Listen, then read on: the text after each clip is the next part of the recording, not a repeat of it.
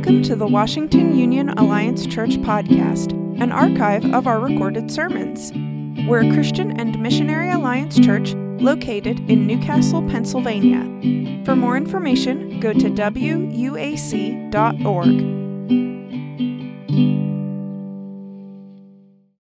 If you have your Bible, if you didn't bring it, that's okay. You, you can open up your app or whatever. But if you have a Bible, you can go to the book of Colossians. It's near the back of your Bible pretty much near the back. It's a small little letter, book of Colossians today. We're going to go look at this and have a series about what this means uh, from the book of Colossians as the people of God. And then we will be going into this book. We're going to discover it together and learn about it and open it up, and it's going to be a great thing. Latter half of your Bible, it's a beautiful letter, and it is very, very dense. Uh, uh, not necessarily in terms of its length, but it's very dense in its, its impact and its information.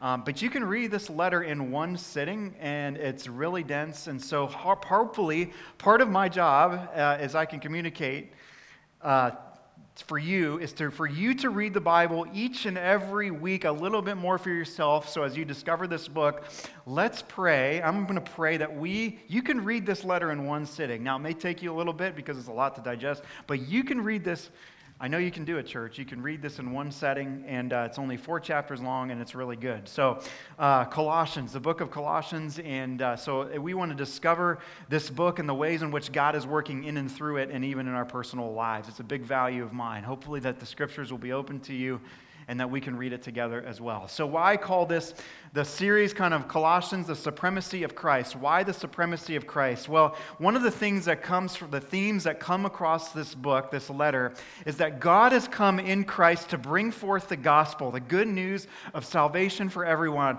And this is the idea of this book, is the supremacy of Christ. God's grand and great news is that He has announced to the world the good news of Christianity that we proclaim is the supremacy of Christ, and it changes everything. God is the greatest treasure, supreme being over all things and over all people for all the earth. He is the highest authority and highest over all things. And might God be the object in the center of us all through us and over us and in us and over us. Might God and Christ be the center of all that we do.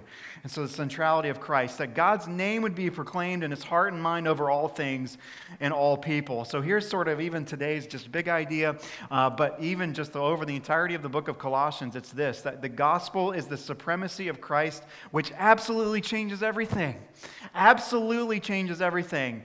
Gospel meaning the good news, the good news, good news for you and I as we take the good news to the ends of the earth. The good news is the greatest gift of all time for all mankind and for every single human heart. The story of Jesus is for everyone, everywhere, and all the time. Colossians 1:18 is the signature verse and it says this, "And he is the head of the body, the church, and he is the beginning and the firstborn from among the dead, so that in everything he might have the what? Supremacy. And at the beginning, when sin entered the world, it separated us from God. It separated us from darkness and sin and death. And through Adam and Eve, it separated us from the one true God and the creator of the universe. We were separated at the beginning from a life with God as you see in the work in the person of Jesus Christ, that God, through the person of Christ, is bringing forth the supreme object and treasure of what it truly means to follow Jesus. God is getting his rightful place as the supreme object of our lives and of our hearts. It absolutely changes everything from the inside out, not from the outside in, from the inside out. And as a Christian, the greatest object and treasure of the heart is the person and work of Christ. We have a joy that the world does not know about. Christ is our our greatest treasure. Christ is our greatest treasure. And for all things, our lives and our hearts and our beings, we are bringing forth supremacy over all things and all peoples and, our, and all things, so that when Christ is formed in us, we are doing this for the world around us, and Christ does this in our being. The treasure of the heart is the person of Christ. We live, more, live and move and have joy that the world does not know about. And that changes everything for us. It changes everything. So let me introduce you to this little letter. This is a letter uh, written by Paul a guy named Paul. It's a letter to Christians in the church in Colossae. And Colossae sits on the west end of Turkey. Toward the coast. And it's right on the coast there of western Turkey, and it's well studied in connection to the letter of Philemon. You might have heard of that as well. It was kind of a small town in the area, was not well known in the shadow of its nearby neighbors, uh, Laodicea and Hierapolis. Uh, Bible scholars believe that the Colossian church came into being during Paul's two year ministry in Ephesus because Acts 19 says that during this time, all the residents of Asia heard about the word of the Lord. And the guy who writes this letter, his name is Paul. Paul is the writer of this book. Notice in the very, if you write, if you have it open, you can even look in verse 1. Paul was a former murderer of Christians. No, uh, no life early in the first century would have changed as much as it did Paul. It's amazing what he did. Was a first century Jew, and he met the Lord on Damascus Road, and his story and the change of his life is a wonderful backdrop to this book of Colossians. It's a dramatic change in his life uh, to the wonderful this, this wonderful book of Colossians. So his Hebrew name is Saul, uh, Roman name is Paul, and born in Tarsus, now Turkey. Uh, from birth, his life was steeped in centuries-old Judaism. He was a Hebrew of Hebrews, blue-blooded as they came, belonged to the Pharisees, obeyers of the, of the law of Moses. Passion was all encompassing, and he took his very his faith seriously and obedience machines, kind of so called. The most important thing in his life was his Jewish faith, and everything was shaped from that. Then one day, one day, that reality, the most important thing changed. The most important thing about his life, the most important part about his being, it changed. And some of you know how this happens. Some of you have experienced this in a blink of an eye. He posed the challenge to Judaism. Everything changes in Christianity, led by a carpenter from Nazareth, as it spread across the Roman Empire like wildfire through this new movement. Paul headed north to Damascus to find Christians, Christ followers, and put them in prison right outside, put them in prison outside of a light. And the shine, light shined off. Of, he was riding a horse, and the light shined, and it knocked him off of his horse. And for three days, he pondered the light. For three days, he pondered the voice that he had heard. For three days, he had opposed the voice that he had heard, and a guy named Ananias comes in and helps him understand some of these things. And from that point on, Paul's life is never the same. He is different, absolutely, in every way. He was baptized and healed and commissioned, and the old Saul never appears again. He is changed in every way. He is commissioned to obey the voice, preach on behalf of the voice. From there on out, he was devoted to the voice and his mission. And from that point on, he is changed in every single way that from that point on. That what he wanted to kill once in his life, now he wants to promote after hearing the voice. And from there on out, he was devoted to the mission. The most important thing, that which drove his life, was to teach and experience the voice of Jesus. And at the end of his life, he sat down and wrote down everything he was learning about in a prison cell about this voice, and as he obeyed and followed this voice, beatings and sleepless nights, and filled with hunger, long journeys filled with danger, shivering, cold without enough clothes to keep him warm, and would travel thousands of miles in obedience to this voice. His life changed completely in every single way. And he wrote at least a dozen individuals and at least a dozen churches. And one of those churches he wrote was the church in Colossae this book, the church in Colossae. You see, the gospel, the good news is the supremacy of Christ. When you get this, it changes everything, it changes our lives. And in Paul's letters, there's always a there's always a letter and then there's always a recipient. And that letter, for it to make sense, there's this thing called context. It's the circumstances that arise around the occasion. And the backdrop kind of helps fill in this, these kind of these details a bit for us. There's a context around this letter to the church in Colossians. Lay the foundation. So as you read it this week, this will lay a foundation and it'll help us understand what he has to say, maybe a little bit more clear in the book of Colossians. Five fast things, church. Five things. Number one, Paul the Apostle wrote it. You see in verse one, we see Paul, an apostle of Jesus Christ by the will of God, and Timothy, our brother, to God's holy people in Colossae, the faithful brothers and sisters in Christ. Grace and peace to you from God our Father. So, Paul the Apostle opened it. Or, I'm sorry, he Paul the apostle wrote this letter, and when you're writing a letter, you've got had to somebody has got to open the letter, right? You don't write a letter and then have it stay in the envelope, right? Somebody's got to open it. So, number two, who opened it? Someone would have had to open, would have had this church. Now, in those days, the church would have been more in the house church kind of thing, but you would have had to have had somebody open the letter and read it and to teach it and to teach it to the church. So, and check it out in verse 7. You learned it from Epaphras, our dear fellow servant, who is a faithful minister of Christ on our behalf and who also told us of your love in the Spirit. Paul has never physically visited this church, never seen this church. Most scholars believe that Epaphras heard Paul was preaching in Ephesus, went back to Colossians, planted the church, and is now coming back to Paul, wanting to iron out a few issues. It's, in essence, it's kind of like church planting a bit. Paul never visited this church, but he had a heart and he had a passion for them. It was this first introduction to them. Number three, five things. This is number three. When was it written? About 30 to 35 AD. This is very shortly after Jesus dies and resurrects. Very, very, very fast. Very close to the person of Jesus. It's not fuzzy in any way. Just after his death and resurrection, right? It, I mean, it's just, it's just right in this kind of this moment in this seat right here, uh, which this letter takes place. So it's very early on. So why was it written? It was written, so there's a, there's a reason as to why it was written as well to, to combat Jewish and Greek false teachers within the church of Colossae. And he's writing for them not to give up on the supremacy of Christ over all things. And that's why he says in verse 5 the faith and love that spring up from the hope stored in you, for you in heaven, and about that which you have already heard is the true message of the gospel. He says, You've heard the gospel.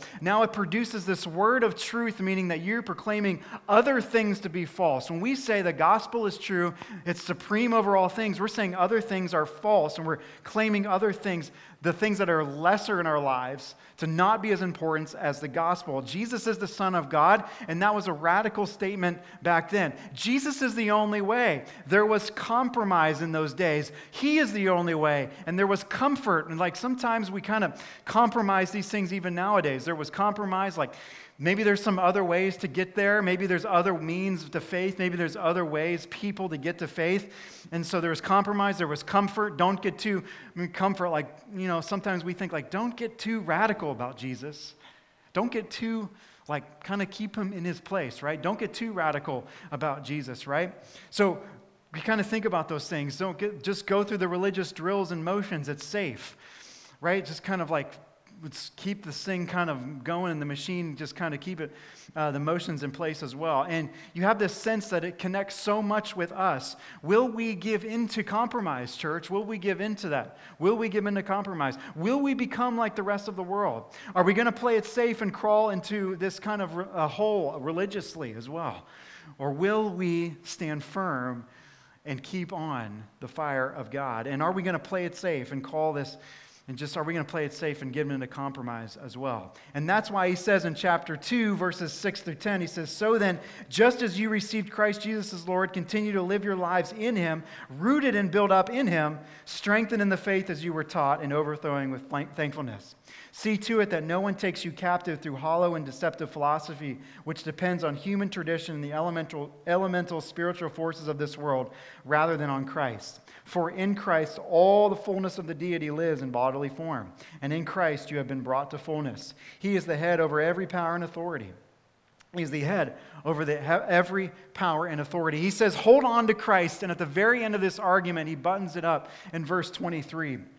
Verse 23 Such regulations indeed have an appearance of wisdom with their self imposed worship, their false humility, and their harsh treatment of the body, but they lack any value in restraining, in restraining sensual indulgence. And if you walk away from Christ, if you give in to comfort, you will not have the strength from within to not give in to temptations of this world. It doesn't matter what it is, it has no value against the temptations of this world, that He is head over every power and authority. In verse 8, we find that. And then in verse 23, he's saying, Hold on to Christ. Hold on to Christ. And when you know Christ, build up in Christ, rooted in Christ, that changes everything. That changes everything. Just as we received him, we build upon him, and we rooted in him and continue to build our lives and in and through him as well. So, what can you expect with this? I think that was four fast facts. I, I, think I said five, but that's four. That's besides the point. What can we expect from this letter? What can we expect from this, right? So, kind of when you build, kind of look at this, we can expect this that Christ's supremacy is chapters one and two, kind of builds from this. It's theological, it's Christ's supremacy. And then it's Christ's supremacy practically in chapters 3 and 4. And in verse 15, and in verse 15, there's just huge implications, huge implications for us here in verse 15. Have, have, have disarmed the powers and authorities. He made them a public spectacle of them, triumphing them over them by the cross. I mean, even just this huge power and authority over every power and authority that Christ has disarmed those powers and authorities on the cross as well. And he springs into the practical after that. The holiness of life, chapters 3 verses even 1 through 17, talks about the holiness of life. Throw off this religious, just all of this. I mean, just the holiness of life, to throw this off and to, to, to, continue to seek our marriages and our parenting and our evangelism, all the nitty gritty details of our lives, to bring it to the supremacy of Christ and allow Him to do what only He can do. So, as we journey through this, might we just look at this and look at this book and to see Christ for all that who He really is.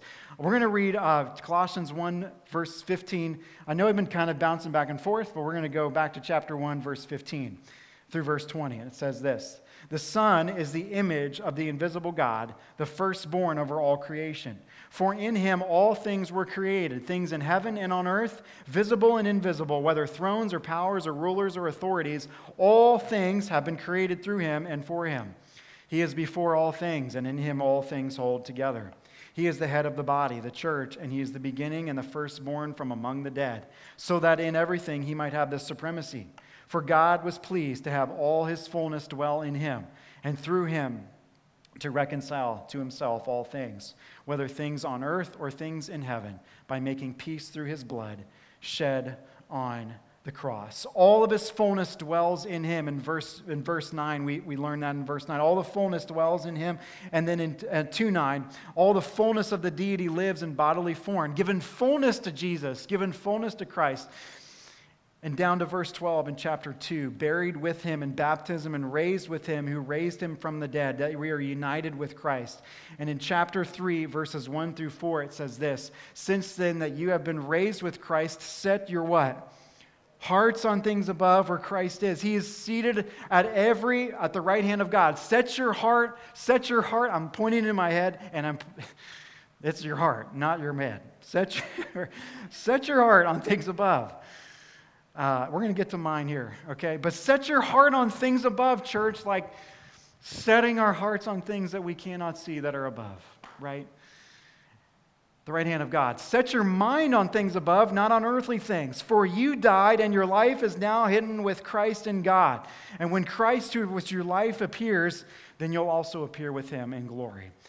And does that, this question there, is does that affect our daily lives? The raising of Christ and placing him over all things and placing our mind on things above and not of the things of the earth. How can we do this? You see, setting our hearts on things above, a whole new heart affection available to you, and to set our heart and mind on the things that are above, seated at the right hand of God. And it says that Christ, who is your life, appears, you will also appear with him in glory. And because of the supremacy of Jesus Christ, Paul could not see anywhere else to live.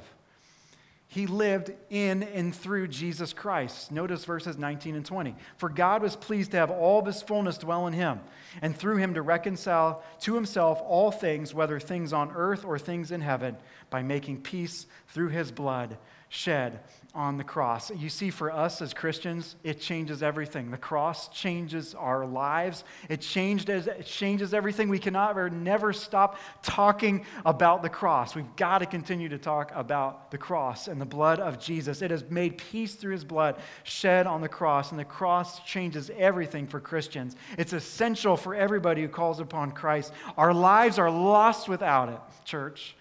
We are a people of the cross. We die to ourselves, right? We are people, amen?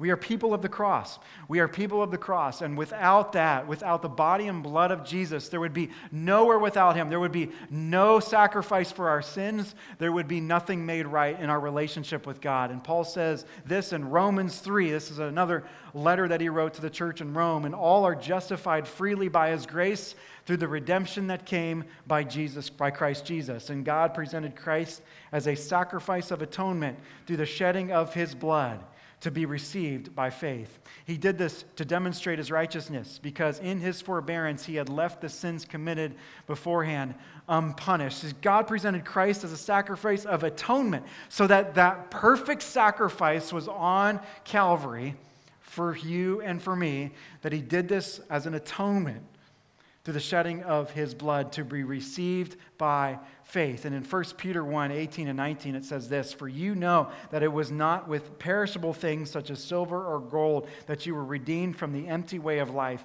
handed down to you from your ancestors, but with the precious blood of Christ a lamb without blemish or defect. We give him absolute first place in our lives over everything.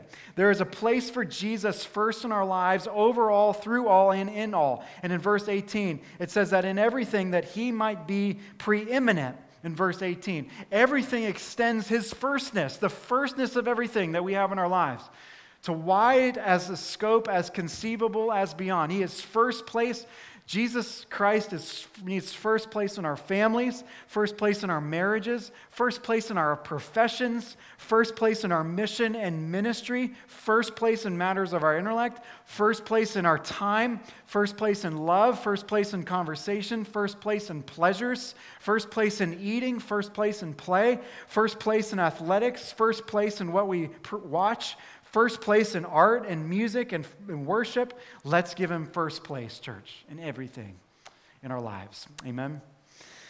Um, that, I thought I would have a tongue twister there. Maybe I did, but I'm surprised I got through that uh, without one. Verse 21, it goes like this. Back to chapter 1, verse 21. It says this Once you were alienated from God and were enemies in your minds because of your evil behavior. But now he has reconciled you by Christ's physical body through death to present you holy in his sight, without blemish and free from accusation.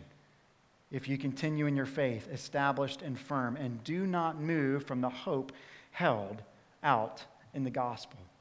This is the gospel that you heard and that has been proclaimed to every creature under heaven, and of which I, Paul, have become a servant.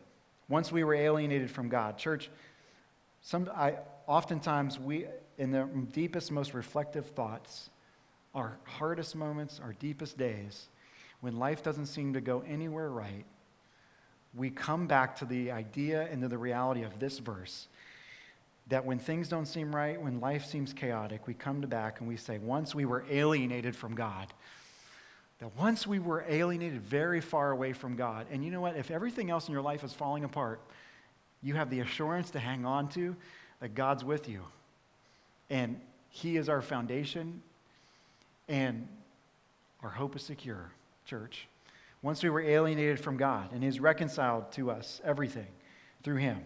You see, once we, when we experience the gospel, everything changes. When Christ is above all else, placed above every name, above every figure in human history, above all else in any other name or philosophy or ideology. Everything else falls into place. Everything falls under the name of Jesus. Under the name of Jesus. So here's some things I just want to say about this. You know, belonging to Jesus is, a, is meant to shape every part of my life. Belonging to Jesus is meant to shape every part of my life. Did you notice that? If you continue in your faith, in verse 23, if you continue in your faith, established and firm, and do not move from the hope held out in the gospel, there's a lot of things that want to move us around. We are in a culture, in a world that is trying to move us around. Does it make sense? You, we don't need an amen to say that, right? We are in a culture and a time period in our lives where there is a lot of movement trying to push us away from what it truly means, what truth actually is, right? And there's a lot of different ideologies and philosophies and things that are trying to push us away from who our faith is secure in. Is that not reality, church? And following this and established and firm, we continue in our faith and don't move from the help, hope held out from the gospel. Faith is assurance of things hoped for and the evidence of things not seen, what the book of Hebrews tells us. The Africans kind of illustrate this. The African impala can jump to a height of over 10 feet and cover of a distance of greater than 30 feet. Yet these magnificent creatures can be kept in an enclosure in any zoo with a three foot wall. The animals will not jump if they can't see where their feet will fall. Interesting, huh? As one author put it like this faith is the ability to trust what we cannot see, and with faith, we are freed from the flimsy enclosures of life that only fear allows to entrap us. Even though that we can't see Jesus physically, even though we can't physically see the risen Jesus, we know it by faith. We were once alienated far from God, separated from the life of God at the very, very end of life, and God rescued us from sin and death and brought us back into right relationship with Him. On April 15, 1912, probably know many of this, the Titanic, White Star Liner Titanic, raised her stern high above the frigid waters of the North Atlantic and began a slow, seemingly calibrated descent as her lighted portholes, towering stern, slid silently below toward the ocean floor. That famous night saw the extremes of human behavior from abysmal cowardice to the terrible beauties of sacrificial love. But with the Titanic gone and her lifeboat spread upon the icy waters among the crying, drowning swimmers, the story was almost totally devoted to self serving cowardice for the 1,600 people who were not able to get onto the lifeboats. Only 13 were picked up by the 18 half empty boats that hovered nearby. In boat number five, when the third officer Pitman heard the anguished cries, he turned to the boat and shouted, Now, men, we will put toward, we will pull toward the wreck. But the passengers protested. Why should we lose all of our lives in a useless attempt to save others from the ship? And Pitman gave in. And for the next hour, number five, with 40 people on board and a capacity of 65, heaved gently on the calm Atlantic, while the 40 listened to the fading cries of the swimmers 300 yards away. The story was much the same on the other boats. Boat number two the officer Boxhall asked the ladies, Shall we go back? And they said no. So, boat number two, about 60% full, likewise drifted while her people callously listened. On boat number six, the situation was reversed as the women begged Quartermaster Hichens to return, but he refused, and he painted a vivid picture of the drowning overturning the boat. The women pleaded as the cries grew and grew fewer. Of the 18 boats, only one boat, number 14, returned to help, and this was an hour after the Titanic sinking, when the crashing, when the thrashing crowd had thinned out. To me, the personal drama of the sinking of the Titanic is a parable of a world gone wrong. Fallen humanity is adrift on the unfriendly sea, alienated, unable to help one another despite some furtive individual attempts. The wrongness of everything points to the fundamental problem of people's estrangement from life, from one another, its creation, from sin. It's a picture of the world that's desperately in sin and desperately in need of reconciliation and harmony and rightness that it can bring. Even apart from the terrible story of the Titanic, there is no doubt that the world is in need of reconciliation, church. There is no doubt that the world is in need of reconciliation and all of creation is in need of reconciliation. It is this profound need that Paul has been moving us in our study to the book of Colossians, and now he takes up that he rescued us, that he who knew no sin became sin for us, that the dominion of the darkness of the kingdom, he brought us from the dominion of darkness to the dominion of the kingdom of the Son he loves. We have redemption and the forgiveness of sins because that's Jesus. And there's this enemy, there's this evil enemy out there. Forgive it, it's paid in full.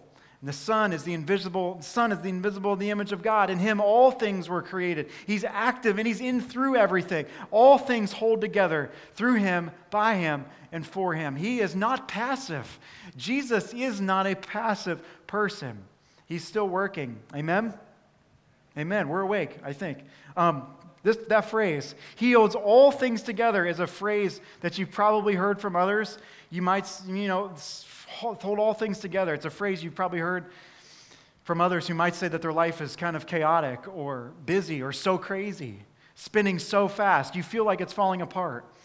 And I just wonder if the answer is not an app or daytime TV, but simply gazing into the grandness of Jesus and the supremacy of Christ.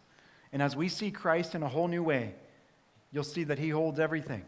He holds everything together, church. You see, we've got this book. We've got this book. It's not just for them in Colossae, it's for us. It's for you, the student, the stay at home mom. Can you hear it? Can you hear this? It's our call. Paul walks this church through all of this to the church. We, all, we always thank God, the Father of our Lord Jesus Christ, when we pray for you because we have heard of your faith in Jesus, Christ Jesus and of the love that you have for all God's people. The faith and love that spring up from the hope stored up for you in heaven. It's secure because it's in heaven, church. It's bearing fruit and it's growing and it's all of its truth. You are a part of a new creation that's happening because of the resurrection of Jesus Christ. Live with that hope every day because of the gospel. He will spend the rest of this letter showing us that we must live differently because of the message. You can't live the same because of this text. He transferred you from the kingdom of darkness to light. Everything changes. Joyfully follow him in everything. Let your roots grow down deep in him. Don't compromise. Don't go for comfort. You are complete in Christ and holy because of him. Don't live for the stuff down here. Live forever. Let Jesus put your old empty ways and bring them to death and bring them to newness of life, church. Can you hear the Colossian call here? So, can I ask two important questions? Two important questions. One's for you, and the, and the second's for us as a church. Number one is this What is the dominant reality in your life and mine? What is the most important thing in your life? If we, or if I, were to see an MRI of our heart, right? MRI is the imaging thing. Am I right about that? You, you go through the donut, right? Okay. Um, right? If we were to see an MRI of the heart, what would it reveal? What does our heart long for? What do our hearts reveal? If we were all to have an MRI today, a scan of our heart, what is it going to say? What do you long for? What do you daydream about? What are your affections? Would it be knowing Christ? Um, what drives your life? What's the most important thing more than anything else? What do you long for? Paul says you can know the supremacy of Christ over all things. No condemnation for those who are in Christ Jesus. Status, security, health, beauty, place in society, ability, admiration. Others can, the admiration others can bring to our lives, it's none of that. So when we identify things more than Christ, we must repent and want to know the joy of knowing you supreme over all. So, what's the most important thing? So, for, and what's the most important thing? Because any other dominant reality other than Jesus will not satisfy you. Any other reality other than Jesus won't satisfy you. Isn't that the truth? No, secondly, it's this what's the most dominant reality for us as a church? Will we, I think sometimes we have a tendency to kind of slip into this. Will we give in to compromise, kind of minimize Jesus' words and mission and calling and comfort, just like another, kind of just like, just kind of become comfortable and like minimize the words and just the mission that God has us. Just become like kind of another church, you know, in town or whatever. But Jesus, you're supreme, and I want to live that out. And we want to live that out. Every person and team and church, every person committed, we must be committed to Jesus. We must be committed to Jesus. Okay, so here's three levels of challenge this week. Um, three levels of challenge, and here it goes. Uh, number one, uh, here, just three things that we can do this week, church. Read Colossians in its entirety. Just like you've got a pen and paper. If, you got a, if you're a journaler, get a pen and paper. And some of you are students and you haven't picked up a pen since June, a month ago. That's not very long. But pen and paper and just read it from beginning to end. I think it would take, now, It depends on your time, but you know, I could read it from beginning to end. Uh, secondly, read it three times this week. Here's the challenge read it three times, or we could be really crazy. You could read it every day this week. You could be a little bit crazy. Read it every day this week. There's nothing like knowing Jesus and knowing Him as the ultimate reality and authority and being the supremacy of Christ, and for us and the church, so that we may fix our eyes on Him, the author and perfecter of our faith. That every heart, so that we might become the fullness of who God has called us to be as Christ followers. Amen? So that He might have supremacy, every heart, every conversation, that He might have supremacy. Um, amen? Amen. amen. Uh, thanks for listening. Team, will you come on up as we sing? Will you stand with us as we uh, pray?